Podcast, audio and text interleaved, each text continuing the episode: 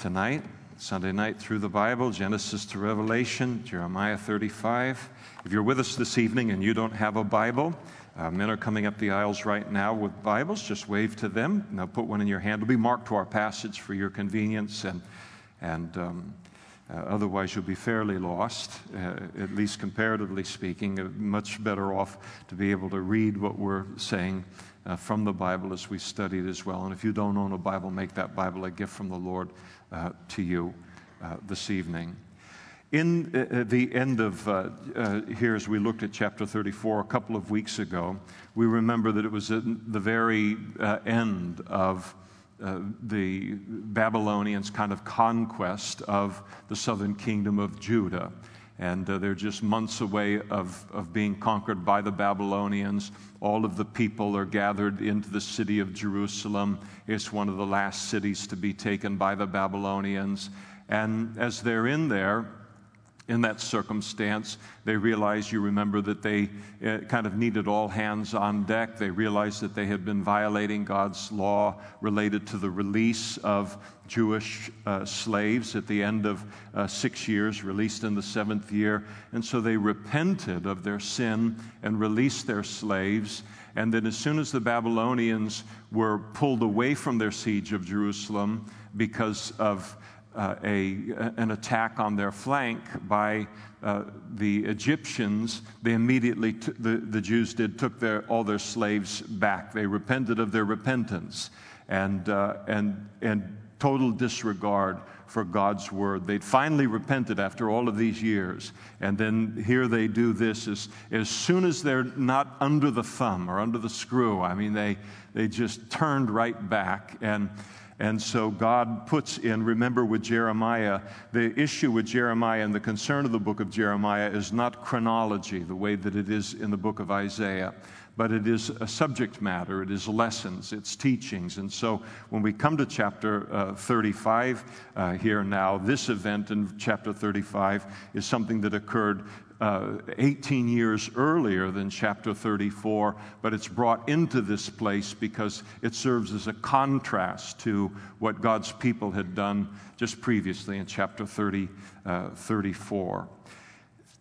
The word which came to Jeremiah from the Lord in the days of Jehoiakim, the son of Josiah, king of Judah, saying, Here is God's command to Jeremiah at that time Go to the house of the Rechabites and speak to them and bring them into the house of the Lord. That is, bring them to the temple, these Rechabites, and, uh, and into one of the chambers. And the temple had chambers that were built around it. They were areas where uh, things were stored and also meeting places and so forth. And so the Rechabites were to be brought to the temple, ushered into one of the chambers that surrounded the temple, and then God said, Give them wine to drink.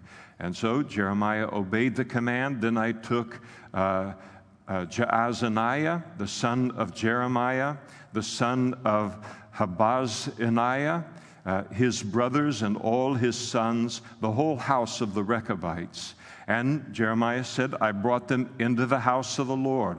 Further, just as God commanded, I brought them into the chamber of the sons of Hanan, uh, the son uh, of Igdaliah. He, doesn't he play for the Warriors? I don't know. That's could be something different. But the son of Igdaliah, the, a man of God, which was by the chamber of the princes, above the chamber of Maaseiah, the son of Shallum, the keeper of the door. And then I set before, as they were all arranged as God had commanded him to do, then he said, I set before the sons of the house of the Rechabites bowls full of wine and cups. And I said to them, He commands them as God had uh, told him to do. Uh, he said, Drink wine. But then they said to Jeremiah, We will drink no wine. For Jonadab, uh, the son of Rahab, our father, the patriarch of this particular group of people, he commanded us, saying, You shall drink no wine, you nor your sons forever. Uh, you shall not build a house, uh, sow seed. You're not to be farmers, plant a vineyard, uh, nor uh, have any of these. But all your days you shall dwell in tents, be herders and, and nomads, that you may live many days in the land where you are sojourners.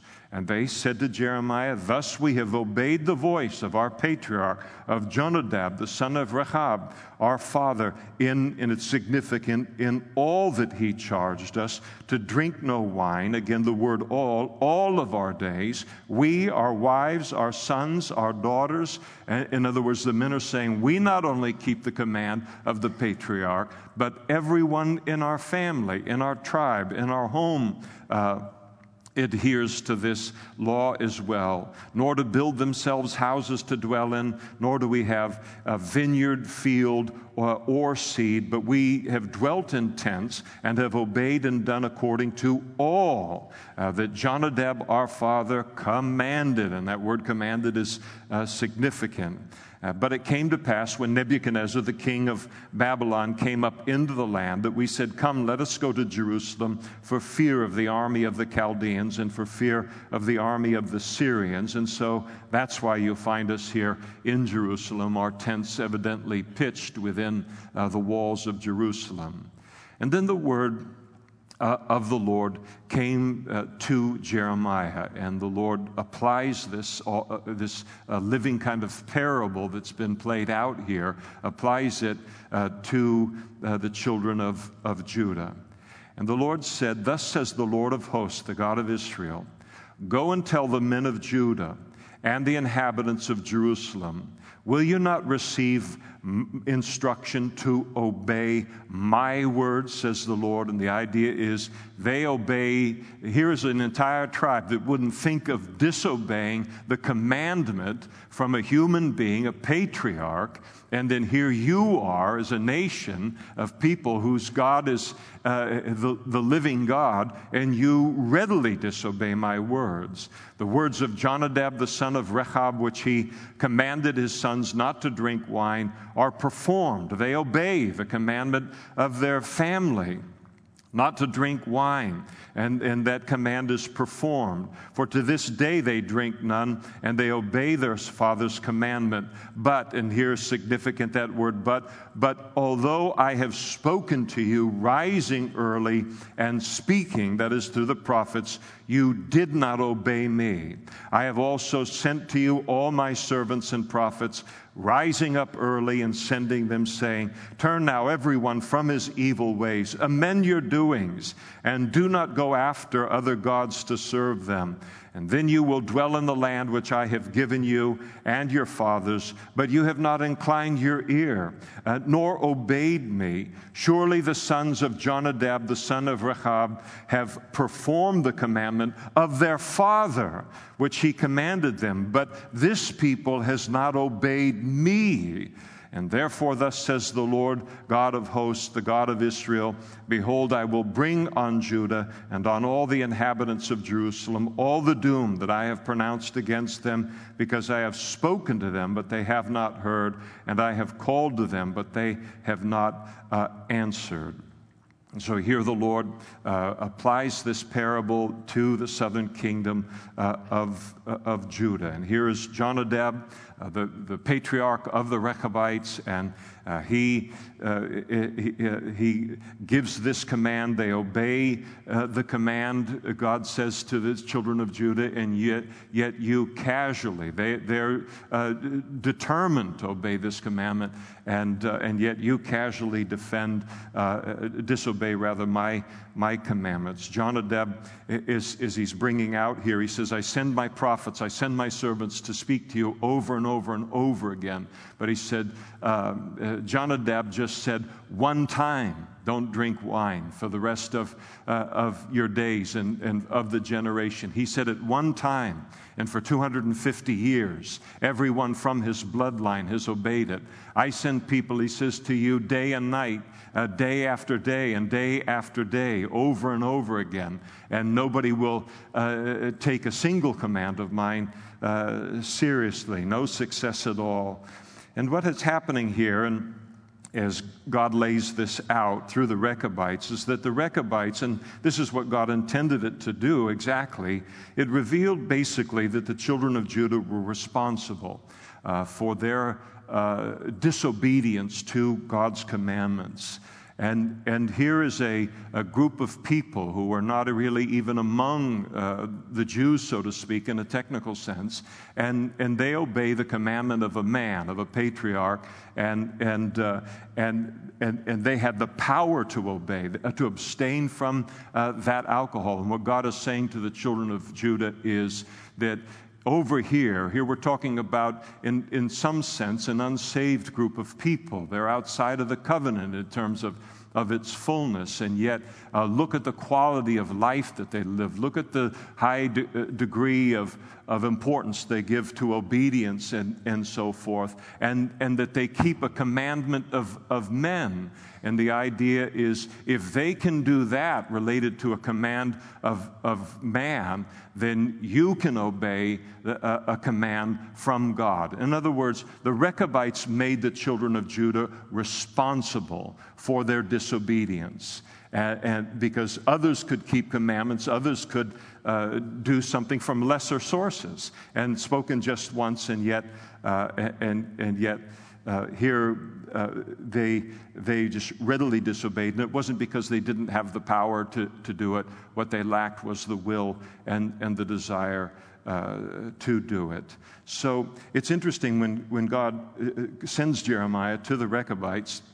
The entire scene is that Jeremiah himself pulls them into the area of the temple brings them into an inner chamber, commands them to drink uh, wine and so forth. Everything that he, everything that God has Jeremiah do is to put Re- the Rechabites in a situation where they would feel extreme pressure on them to disobey the commandment uh, of, of uh, Jonadab. So again, they're brought into an intimidating environment. They're brought into the area of the temple. It was an incredible privilege for them to be brought into that area. It was that, that kind of spiritual environment. They were led into a secret place to be tempted to drink wine uh, there. And, uh, and who would know if they did? Nobody would know if they could just rationalize it, justify it, and say, well, Jeremiah, if you keep quiet about it, we'll keep quiet about it, and so forth. I mean, here's this idea that can start to work it around in their minds and say, well, maybe we can kind of meet halfway on all of this. And, and yet uh, they, uh, you know, push back related to it.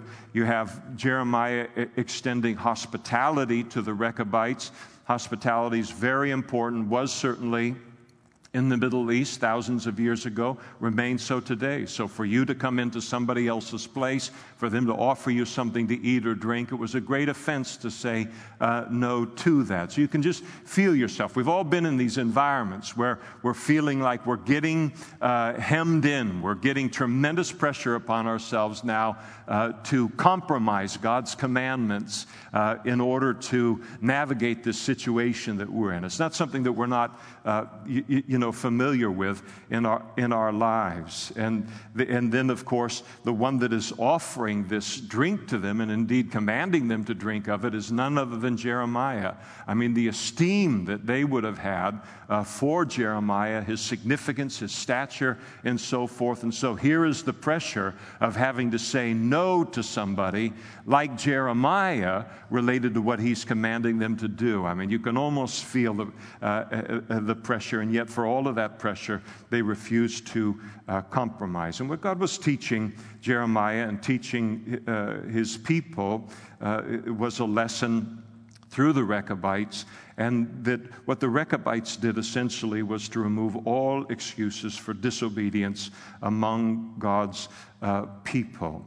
And so, here, the lives of the Rechabites and this particular incident, it's a very powerful chapter, actually, in, in the Bible. It showed that a person could do what was right if they truly wanted to. And what the children of Judah, again, what they lacked in terms of an obedience to God's word was not an ability uh, to do it, not the power to do it, uh, but they lacked a proper respect for God. Here is a group of people who have a greater respect for a great, great, great, great grandfather and a commandment that he gave some 250 years. Uh, earlier in, in their history, a greater respect for that man, separated by that kind of a distance of time than the, God's people had uh, toward, uh, toward the Lord. It is interesting, and I think one of the things that this passage is intended to, to teach us is uh, sometimes you can look around at people in the world and they're not Christians uh, just yet, and you look at them, and many times they're far more moral than many Christians are. And they possess a, a greater concern uh, for the reputation uh, of their family or the name of, of their family.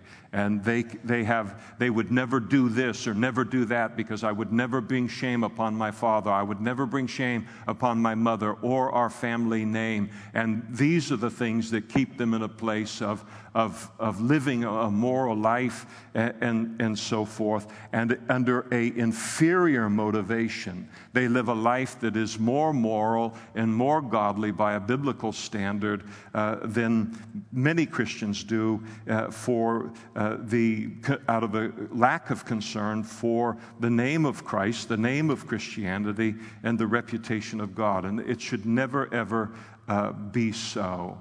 We should never, ever, ever run into anyone who does not know the Lord and yet lives a more godly life than I do, or a more obedient life to some false religion, or some false philosophy, or some fear of man and it produces a higher quality of godliness and morality and obedience in their life than it does in my life and my relationship to God and, and to His Word. And yet the temptation is there to uh, have that kind of thing happen. And this entire incident related uh, to the Rechabites, you know, makes us, uh, makes us realize that, you know, that it should never be the case. And it's a powerful lesson, not just for the time of Jeremiah, but I think for us as well. The Lord went on then, in light of the, the Rechabites' strong stand in the face of this uh, temptation to compromise, so to speak. And Jeremiah then said on behalf of the Lord to uh, the house of the Rechabites, Thus says the Lord of hosts, the God of Israel because you have obeyed the commandment of Jonadab, uh, your father, and kept all of his precepts and done according to all that he commanded you. Therefore, thus says the Lord of hosts, the God of Israel Jonadab, the son of Rechab, shall not lack a man to stand before me uh, forever. And so the Lord said, in light of, of the demonstration of what it is that's happened here, uh, then I'm going to keep uh, an eye and I'm going to bless your tribe and your family, and some descendants from among them uh, would be involved in, in uh, uh, the worship of the Lord. And then, uh, as we come into chapter uh, 36, this chapter is great because sometimes you can read the book of Jeremiah and wonder why in the world do we have a record of it?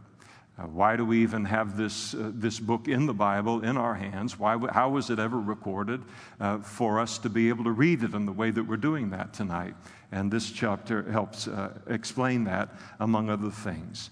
Now, it came to pass that uh, in the fourth year of Jehoiakim, the son of Josiah, king of Judah, that the word came to Jeremiah from the Lord and the Lord said to Jeremiah, Take a scroll of a book. And remember when they would uh, have the book of Jeremiah or any writings, they were in the form of a scroll. They were rolled up. They weren't like what we have in, in the form uh, of a book. And so he says, I want you to take a scroll of a book and then write in it all the words that I've spoken to you against Israel, against Judah, and against all the nations from the day that I spoke to you, from the days of Josiah even to this day. Jeremiah, I want you to sit down and write out every single prophecy that I have given to you from the time you started your prophetic ministry right up to this moment. Now, if you got a memory like me, uh, God would have to, you know, anoint him to do that once again. But the Lord gives him the command uh, to uh, do exactly that. Must have been, you know, well, quite a scroll. Here we have how many chapters make up the book uh, of, of Jeremiah 52. And, and so, uh, and the Lord gave the, the, the project to him, but then gave him the, uh, the reason behind the project, the hope that God had behind uh, the writing of all of these prophecies. It may be that the house of Judah will hear all of the adversities which I have, uh, that I purpose to bring upon them And then that, here's the reason, that everyone may turn from their evil way and then that further, uh, if they will, I may forgive their iniquity and their sin. So God's intention behind the recording of all of the, uh, uh the prophecies of Jeremiah is in order that they could be read, as we'll see in a moment, in a particular environment in all of their force. And remember, Jeremiah, he, he prophesies over a period of 40 years. So it's a prophecy here, prophecy there, prophecy there. They're all strong, they're all significant and unforgettable, but you put all of them together. I kind of liken uh, like you know, it's almost like uh, radiation for cancer. You know, you, uh, you, you, you go in and, and, and uh, you know, one of the things, for instance, let's say we've got something going on in our life that we've got a struggle where uh, some sin is trying to retake control of our life or, or some kind of an attitude within our heart or unbelief or whatever it might be. And so we go to the Word of God and we, di- and we discover and, and look up all of the verses that speak to that particular issue. And then we study those we read those, we, we obey those, we understand this to be God's word related to what it is that we're, we're dealing with. And, and so you take when you take all of those specific verses that deal with that specific issue, it's kind of like a, I think of it as like a radiation treatment where now you take the full force of all of those verses and you put it right on that unhealthy thing that is trying to get established within our life and, and, uh, and, and to destroy it. And so here now, uh, they've heard the prophecies one at a time over 40 years. Now they're going to hear all of them all at the same time. I mean, there'll be just a tremendous uh, a, a, strength and power and the, the, sheer concentration of the message, even in its repetition, of the strength of it. And all that was there behind it was the idea of, of God's heart is that somewhere along the line they will take me seriously and they'll repent of their sin and I can uh, forgive them. God is very, very patient with a southern kingdom of Judah. He's been warning them for 40 years. And uh, here they are still determined to be judged by God. And then Jeremiah called Baruch, uh, the son of Neriah, and Baruch wrote on a scroll of a book, all at the instruction of Jeremiah, all the words uh, of, uh, of the Lord which he had spoken to him. Now we're introduced to Baruch at this point in the, uh, in the account. Baruch was a, a friend uh, of some kind to, to Jeremiah. He was like a personal secretary or an aide. So the, uh, Jeremiah would have these prophecies, he would speak them, and then Baruch would record them. He would, he would inscribe them. Again, he wasn't just a scribe or a secretary, but he was also a companion. He was a friend, a support to Jeremiah, and at tremendous expense to himself. He was a, a man evidently of, of kind of uh, we would say, high breeding or high position within Judah, and, and him making a decision to stand by Jeremiah in a very, very obviously uh, uh, hot kind of ministry that he has, controversial for the people, not for God, but for the people. I mean, he threw, he threw his future away as far as any Jew would look at him in aligning with Jeremiah. But this was something that God had called him uh, to do. And, and we'll see that God, later on, God is going to take, he takes note of, of it and he, he's going to reward him. And so uh, uh here, Baruch, Baruch is not an editor, uh, Baruch is a scribe. Jeremiah speaks it to him. And then he writes it down just as it was spoken uh, to him. And Jeremiah then commanded Baruch, saying, I am confined. I cannot go into the house of the Lord. At this point in Jeremiah's ministry, he's not yet imprisoned. He will be imprisoned at least two times uh, coming up in the future. But at this point, he is free to move around Jerusalem, but he has been forbidden to go near the grounds of the temple. And so Jeremiah commanded Baruch, saying, I am confined. I cannot go to the house of the Lord. You go, therefore, and read from the scroll which you have written at my instruction the words of the Lord in the hearing of the people, and do it in the Lord's house on the day of fasting. And so he's to go to the temple and he is to preach this, uh, the, all of those prophecies to them one after the other. He talks about uh, the day of fasting. We'll see it a little bit more in just a few verses. But what's happening here is that they know they're in real trouble and, and they're, they're afraid of the Babylonians. They're afraid, they know the danger of them being conquered without a miracle of God. So, evidently, even in their disobedience, their unwillingness to obey God or to repent of their sin, uh, the religious cycle is still going on. Everything's still happening at the temple. Re- religion is in full, uh, full bloom uh, there. But, and, and so they figure, okay, what do we need to do and because of the troubles that we're facing here? Let's call a fast in the hopes that, you know, God will give us a miracle here. I mean, they're doing everything but the one thing that can change their future, and that is to repent uh, of their sins. And so this is what's going on. And they've, they're coming in now from all over the, the land of Judah. Come to the temple. We're coming. We're going to fast. And we're going to ask God to deliver us of the Babylonians. So you've got an enormous enormous crowd of people that are there, and you've got them from all over the land. It's a huge audience, and, and that is by uh, design. And, and you shall also read, to, uh, re- read, also read them in the hearing of all Judah who come from their cities. Again, they're coming from all over Judah. And it may be, here again is the hope that God has, it may be that they will present their supplication before the Lord and everyone will turn from his evil way, for great is the anger and the fury that the Lord has pronounced against his people. So they're all coming together to have a fast in order to try and find out from God if there's like a quick, easy way to get out from under the judgment that's coming their way.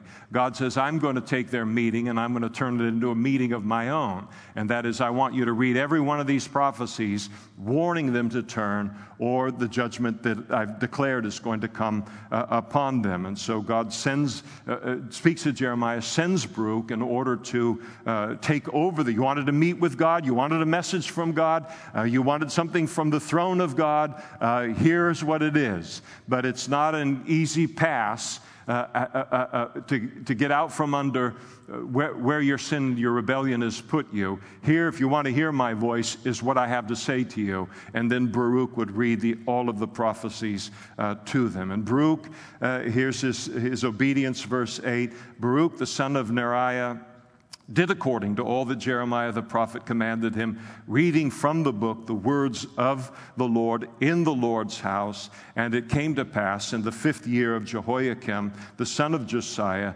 king of Judah, in the ninth month, that they proclaimed a fast before the Lord to all of the people in Jerusalem and to all the people who came from the cities of Judah to Jerusalem. And then Baruch read from the book the words of Jeremiah in the house of the Lord, in the chamber of uh, Gemariah, the son of Shaphan the scribe, in the upper court at the entry of the new gate of the Lord's house, in the hearing of all of the people. He, he declares all of this where in a very, very uh, uh, open place where he can speak to everyone that has assembled. And when uh, Micaiah, the son of Gemariah, the son of Shaphan, he heard all of the words of uh, the Lord from the book. And uh, uh Micaiah, he's a, he's a, uh, one of his grandfather, I think it was his grandfather or his father, was uh, uh, one of the uh, counselors, cabinet members for godly King Josiah. So he's been raised around the Word of God. He's been raised around godly people. Josiah was a very godly king, and he has evidently a respect for the Word of God. He takes it seriously in a way that very few at that time were doing that. And so he heard all of the words as they were spoke from the book by Baruch. And then, as, as a result, he went down to the king's house, into the scribe's chamber, and, and he went, and there all of the princes were sitting. Uh, Elishama, uh, the scribe, uh, the son of Shemaiah, uh, Elnathan, the son of Achbor, Gemariah, the son of Shaphan, Zedekiah, uh, the son of uh, Hananiah, and all of the princes. They're gathered in some room associated with uh, the palace, somewhere they've got free coffee and, and uh, whatever for the princes. And then uh, Micaiah declared to them all the words that he had heard when Rebuke, uh, Baruch read the word in the hearing of the people. He says, you can, This is what I just heard. Baruch, on behalf of Jeremiah, has come. He has spoken these words. This is what's just happened in the city that you are a part of ruling over. And therefore, all of the princes uh, set, uh, sent uh, Jehudi, the son of uh, Nethaniah, the son of uh. I, there's so many ayahs here, I'm just about tongue twisted the son of Cushi, and they sent him to Baruch, saying, Take in your hand the scroll from which you have read in the hearing of the people, and come. Grab your scrolls and come with me. And so Baruch, the son of Neriah, took the scroll in his hand, and he came to the princes. And they said to him, Sit down now and read it in our hearing. Uh, just the fact that they invited him to sit down, they offered hospitality uh, to him indicates that uh, they had a certain softness toward uh, Baruch and towards Jeremiah. Jeremiah, not everyone hated him within the government. Not everybody rejected what he uh, was saying. And so he had, he had friends in these high places, though they were uh, an extreme minority. So they're very respectful, and it's worth noting uh, the king won't be, but it's worth noting concerning uh, these princes. And so uh, they invited him then, now read what it is that you read in the area of the temple. And so Baruch read it in their hearing. Now, how, we've been going through Jeremiah for a while, haven't we? Uh, and so they sit and they listen to all of these prophecies and they give it an audience. And they'll give it like five minutes and go yeah i think there's a lot of repetition here. We're done with it. Is that kind of the gist of what's happening here? So it, it gives you an idea of their hearts as they're willing to listen to everything that is being spoken by, uh, by baruch. And so it happened when they had heard the words that they looked in fear. That was a proper response that they should have had to the warnings of of God uh, toward, uh, in, uh, toward the nation. And so they said to Baruch, We will surely tell the king all of these words. We're going to deliver these prophecies to the king. And they asked Baruch, saying, Tell us now, why did you write all these words at his, in, uh, how did you write all of these words uh, at his instruction? And so they wanted to make clear uh, this is not something you've come up with, this is a a, a, transcribing of the prophecies of Jeremiah, correct? And, and so he could uh, assure them. And so Baruch answered them. He proclaimed them with his mouth, all of these words to me, and I wrote them with ink in the book. And so the princes said to Baruch, Go and hide, you and Jeremiah, and let no one know where you are. They have a fear of the word of God they have a fear and a, a, concern for what it is that uh, they have just read here, but they're not as confident that the king will have the same response. And so it's very wise on their part. Again, it's the little things that just show where a person is. And so they, they know that the king could just explode. We don't know what his reaction is going to be. Probably not going to be very good. So go someplace and do not tell us where you are going, but go hide somewhere, you and Jeremiah, uh, because this could get uh, messy. And, and sure enough, uh, it, it, it, did. And so they went to the king and they went into the court, uh, but they stored the scroll. They went in to see the king, but they kept the scroll in a different place in the chamber uh, of Elishama, the scribe. And instead, verbally, they told all of the words uh, in the hearing of the king. They recounted what it is that Baruch had done. And so the king sent uh, uh, Jehudi to bring the scroll. He wanted to listen to it, and uh, he took it from Elishama, the, the, uh, uh, the, from Elishama the scribe's chamber. So it's brought uh, in before the king. And Jehudi read it in the hearing of the king and in the hearing of all of the princes who stood beside the king. So Baruch is no longer reading it now. Now, this man, uh, this aide to the king and the princes, he begins to read all of these prophecies uh, to the king and also to the princes who are, who are uh, standing there. Now, the king was sitting in the winter house in the ninth month with a fire burning on the hearth before him. So you can kind of picture it. In, in those days in Jerusalem, when a king or anybody of any wealth would build a house, you would have a summer house and a winter house, but they would be the same house. The second story would be the winter house or the summer house because you go up on the upper level and you can open up all of the windows. You get better ventilation uh, and a breeze and all in the heat of, of, uh, of Israel, which is like California, which is like right outside those doors uh, in, in this building. So it can get very, very hot and you would want all of that. And then what would happen is when winter would come, they would go down into the lower level where the fireplace would be and so forth, and easier to keep uh, warmth, uh, the insulation of the upper level upon it. So they're in the lower level, a fire is going. It's the ninth month, it's the middle uh, of, of winter. And it happened when, as uh, Jehudi would uh, read three or four uh, columns from the prophecies that, uh, of the scroll as he's unrolling it and reading it, he'd read a, a short amount and in the amount of three or four columns at a time, that the king would then, very dramatically, uh, then cut off what he had just read with a scribe's knife. And so, kind of like a pen knife, it was used, the scribes would use it, they would sharpen their uh, wooden instrument or their instrument for writing with these pens. And so it, it was a sharp knife, a kind of like an X-Acto knife or something like that, uh, like a razor blade almost. And so he would then uh, cut what had been read with the scribe's knife, and then he would take what he had cut and he cast it into the fire that was on the, on the hearth. So what, he, what he's doing here is very, very interesting. And as he's listening to this prophecy, he's not saying anything about these prophecies, but his reaction is completely physical. Uh, one reaction that a king in his place might have. Uh, because he's responsible for the lack of repentance among the people. He had, the, he had the authority as the king to say, No more of this, we're turning back to God, and away with these idols and so forth. And so, this is something that is damning toward him, it's very convicting toward him.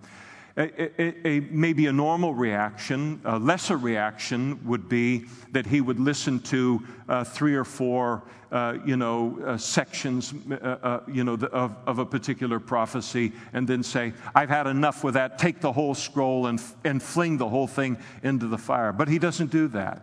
Uh, he doesn't do, and he doesn't do that for a reason because uh, here, uh, this king, as this is occurring, his anger toward the word of God, toward Jeremiah, toward God, toward these prophecies, it is just this deep, seething anger that has to be uh, uh at the Word of God, a rebellion against it, that he is going to express by cutting the Word of God a section at a time and feeding the fire with it. And, and this is uh, the, the loathing that he has for Jeremiah and for God and for the Word of God. And so this whole process went on, you notice, until all the scroll was consumed in the fire that was on the hearth. The entire prophecies were read before him, and this entire uh, kind of series of of progressive events of cutting and throwing into the fire and cutting and throwing into the fire after it had been read until finally there was no scroll yet uh, left.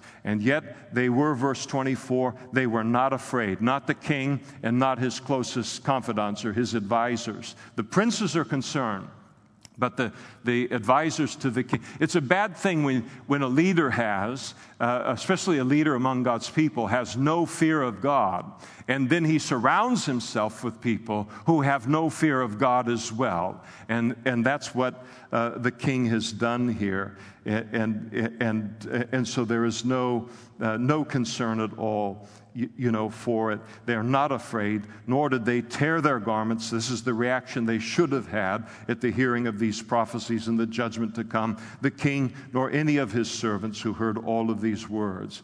Nevertheless, Elnathan, uh, Delaiah, and uh, Gemariah implored the king not to burn the scroll, but he would not listen to them. And so here you have uh, these princes uh, that they hear this uh, again the same prophecy and they say, Don't burn it, don't do this, don't take this action that you're taking.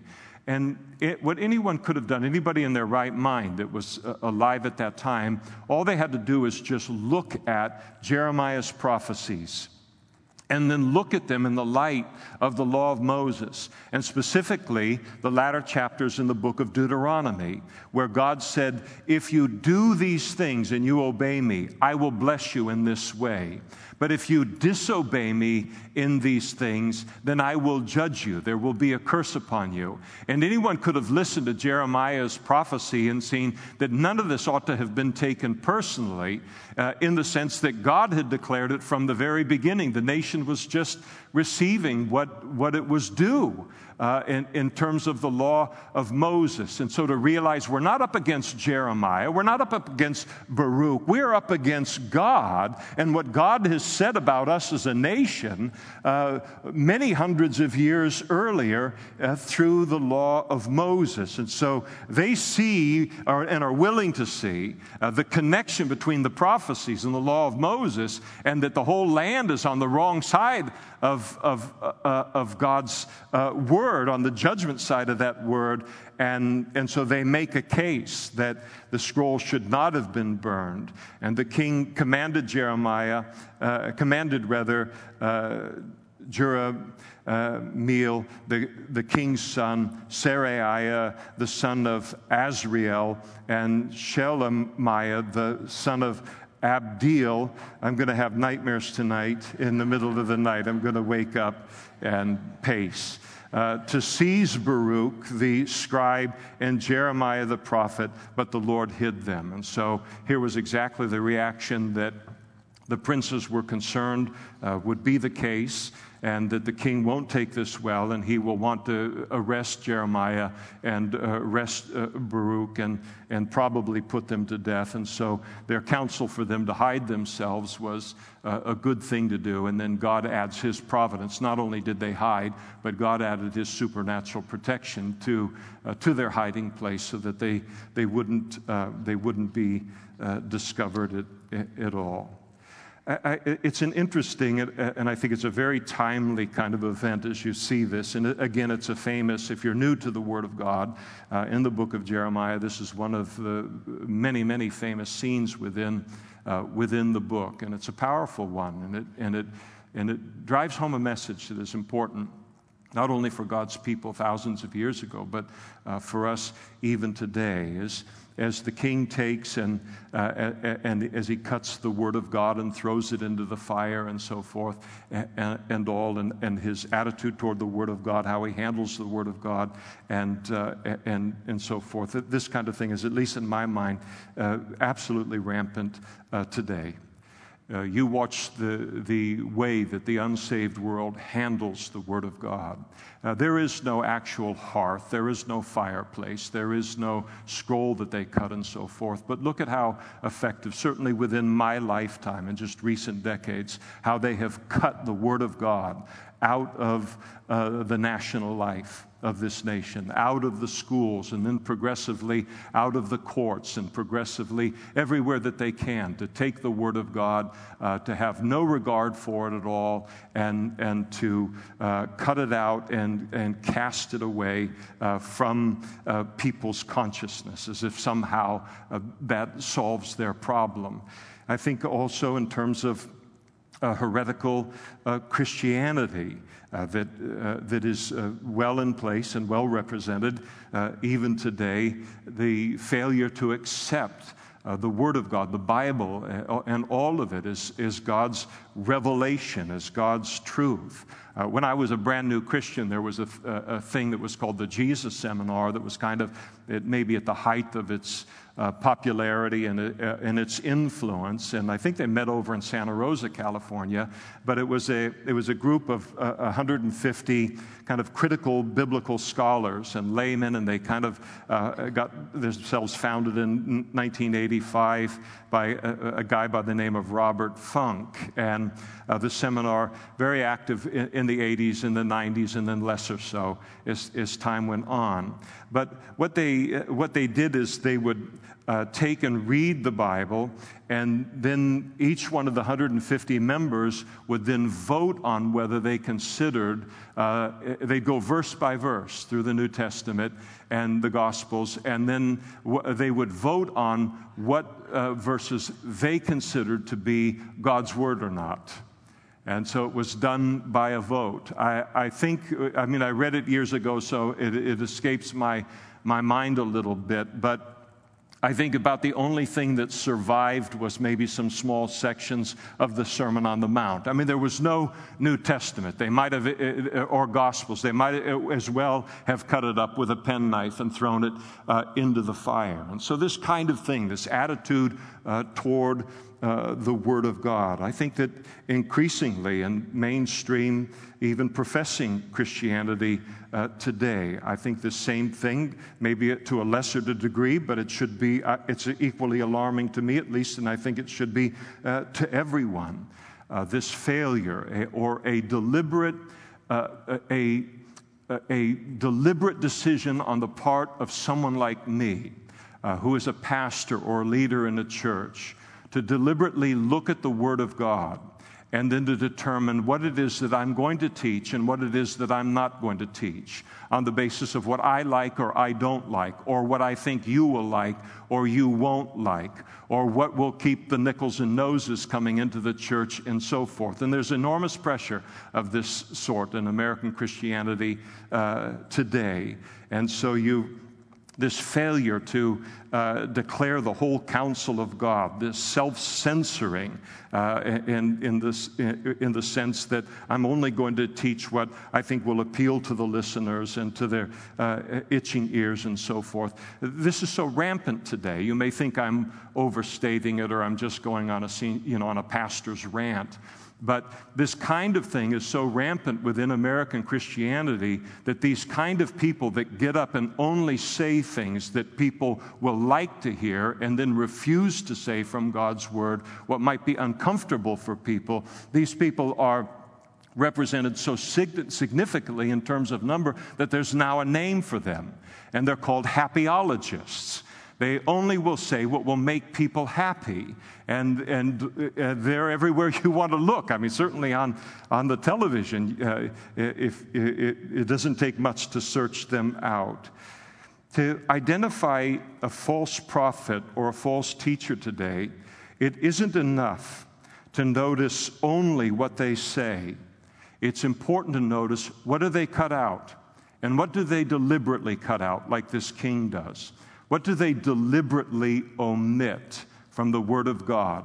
Because they esteem it to be too convicting or uh, you know too difficult uh, for people or uh, uh you know for uh, and, and, it'll make people unhappy or uh, or it'll hurt people you know in terms of of the medicine and so what they leave out. I think it's important for all of us to understand that i could stand before you week in and week out in this pulpit and teach the Word of God in so much that every single thing that I said to you would be completely true, but it would be only half of the truth.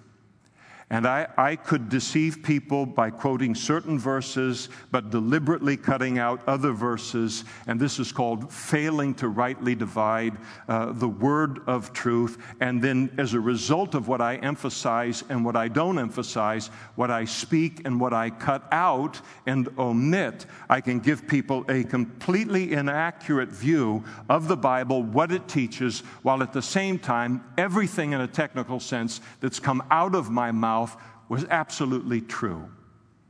And that's a, that, is, that is a dangerous, dangerous thing. It's possible to be a liar without ever telling a lie. And a religious liar is one that leaves out information that would cause people to come to a different conclusion about uh, this, their situation or Bible teaching if they only had the whole truth. And I think this is so important and uh, for uh, everyone to understand it. I want you to understand it because it's not going to get any better apart from a revival. It isn't enough to test what religious teachers and religious people are saying, but also to notice what they are not saying, what they are omitting, what they are leaving out and cutting out from the Word of God. This is also something that isn't something where we can look and just point fingers at other, people and, and so forth. This kind of thing happens all of the time on an individual level. We can do it absolutely to ourselves where we end up fashioning a Christian life from the Bible that we are comfortable with. We only read certain sections of the Bible. We only read certain kinds of devotionals or, or uh, study re, uh, resources. We give great weight to the commandments of God that are easy for us to keep or uh, the commandments that please us. And then we just simply ignore everything in the Bible uh, that we don't like. And so it's to do the same thing. It is to turn the Bible into a Ronco Bible. We just cut out and cut and paste the whole thing into the Bible that we want it to be in terms of what we actually practice. I know many people, and especially as we get a little bit older in the Lord, and we think, well, I know the Bible. I've read the Bible many times. I've studied through the Bible multiple times. And so now, here in, in this season of my life, I'm just going to go back to those things that make me happy or those things that, that I like and feel good about. And I'm going to omit all of the rest of it, not realizing that we need the pull of both extremes in the Word of God to keep us in a safe place. And again, this temptation to, uh, uh, to define and turn Christianity into, ex- into what I want it to be and not what God wants it to be. Again, it's easy to look at religious leaders, see what they're doing, recognizing it for what it is, and, and uh, being abhorred by it sometimes, or not abhorred by it, but to realize the same tendency that's in them is also in us. I love how the writer of the book of Hebrews declares concerning the Word of God, famous verse, Hebrews chapter 4, verse 12 For the Word of God is alive and powerful. It is sharper than any two edged sword, piercing even to the division of soul and spirit, and joints and marrow. It is the discerner of the thoughts and the intents of the heart. He likens the Word of God to a sword. It is intended to cut us, it is intended to prune us. It is intended to lance what is unhealthy and infectious within our life. We do not cut the Word of God. We do not edit it. Uh, we do not ignore sections of it. And, and we allow it to cut us as it's intended to do. And uh, none of this uh, ultimately matters at all with King uh, Jehoiakim. Uh, he takes, cuts up the Word of God, throws it in the fire as if that means something as if that has any bearing upon uh, the Word of God uh, at all. I mean, everything that, that God declared uh, to, from Jeremiah uh, to King Jehoiakim, everything that God declared in His Word, it came to pass. The burning of the prophecies had absolutely no effect upon the prophecies themselves. And it's the same thing with the Word of God today. Jesus said, Heaven and earth is going to pass away, but my Word will never pass away. It will never, ever pass away. What a person does with the Word of God never changes the truth of God's Word, never changes it, not for a half second does it change it. And it never reflects badly upon the Bible or the Word of God. What I do with the Word of God if I ever cut it, if I ever burn it, if I ever reject it, if I ever uh, censor it, even if in the privacy of my own heart I sit here tonight as a Christian and I say, I agree with these things, but you know, I don't like uh, uh, uh hell. I don't like uh, commandments in terms of sexual purity within the Bible. And there's so many Christians today that are in that place. They'll make a stand for the Bible and what the Bible has to say in a conversation or whatever it might be uh, concerning issues that are easy to defend, but the things that are difficult, the things that actually push up against a person, they, in the privacy of their own heart, say, I don't necessarily agree with that even myself. And so here you have this this thing related to uh, the Bible. What I do with the Bible, what I think of the Bible, never reflects poorly upon the Bible, not for an instant, not to a single verse, but it always reflects poorly upon me, upon my fear of God, upon my uh, respect for the Word of God, and, and my own uh, spirituality or lack of spirituality. It's always a revelation of the darkness of our own heart. And so here is this uh, great event that occurs here. And uh, the fact of the matter is, is that in the world today, if some great ruler should arise and burns every single Bible in the world in a great furnace, it will not change one prophecy in the Word of God. It will not change one commandment in the Word of God. Every single one of those commandments and prophecies is going to come to pass. And the king is going to find that out uh, the hard way. He didn't solve his problem at all. We never solve our problems by editing or cutting away or ignoring or cutting out sections of the Word of God. And after the king had burned the scroll with the words which Baruch had written at the instruction of Jeremiah, the word of the Lord came to Jeremiah, saying, Take yet another scroll. This didn't set God back at all. Oh no, he burned a scroll. Oh, yikes. Oh, somebody uh, get me an aspirin. He said, Get another scroll and write on it all the former words that were written in the first scroll, which Jehoiakim, the king of Judah, has burned. And you shall say to Jehoiakim, king of Judah, Thus says the Lord, You have burned this scroll, saying, Why have you written in it that the king of Babylon will surely come and destroy this land, and cause man and beast to cease from here? And therefore, thus says the Lord concerning Jehoiakim, the king of Judah, he shall have no one to sit on the throne of David. And his dead body shall be cast out into the heat of day and the frost of the night. And so God says, You don't like prophecies? You don't believe in prophecies? I'll tell your future in advance. Uh, you are going to, nobody is going to be a, a king of any significant nature following you you will die. And, and in the utmost uh, sign of disrespect toward a king, you will not even have anyone to bury your body. It will lie open to be eaten by the animals. And I will punish him, his family, and his servants for their iniquity, and I will bring on them, uh, uh, on the inhabitants of Jerusalem, and on the men of Judah, all of the doom that I have pronounced against them, but they did not heed. The burning, the manipulation, the ostracizing, the cornering, uh, the removal of the Word of God from the public sector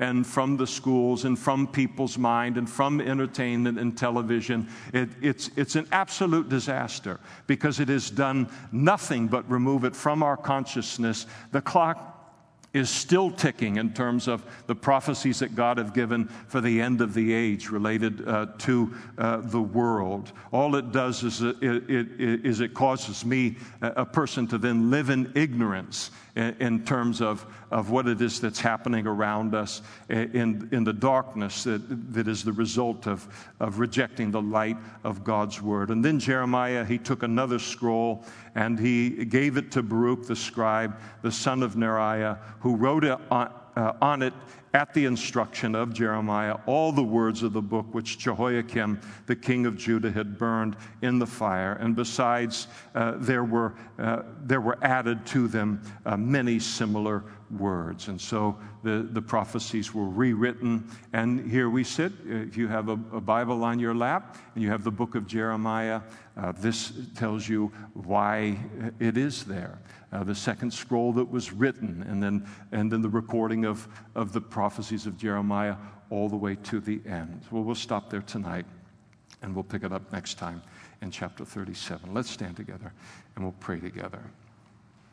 Very important lessons this evening.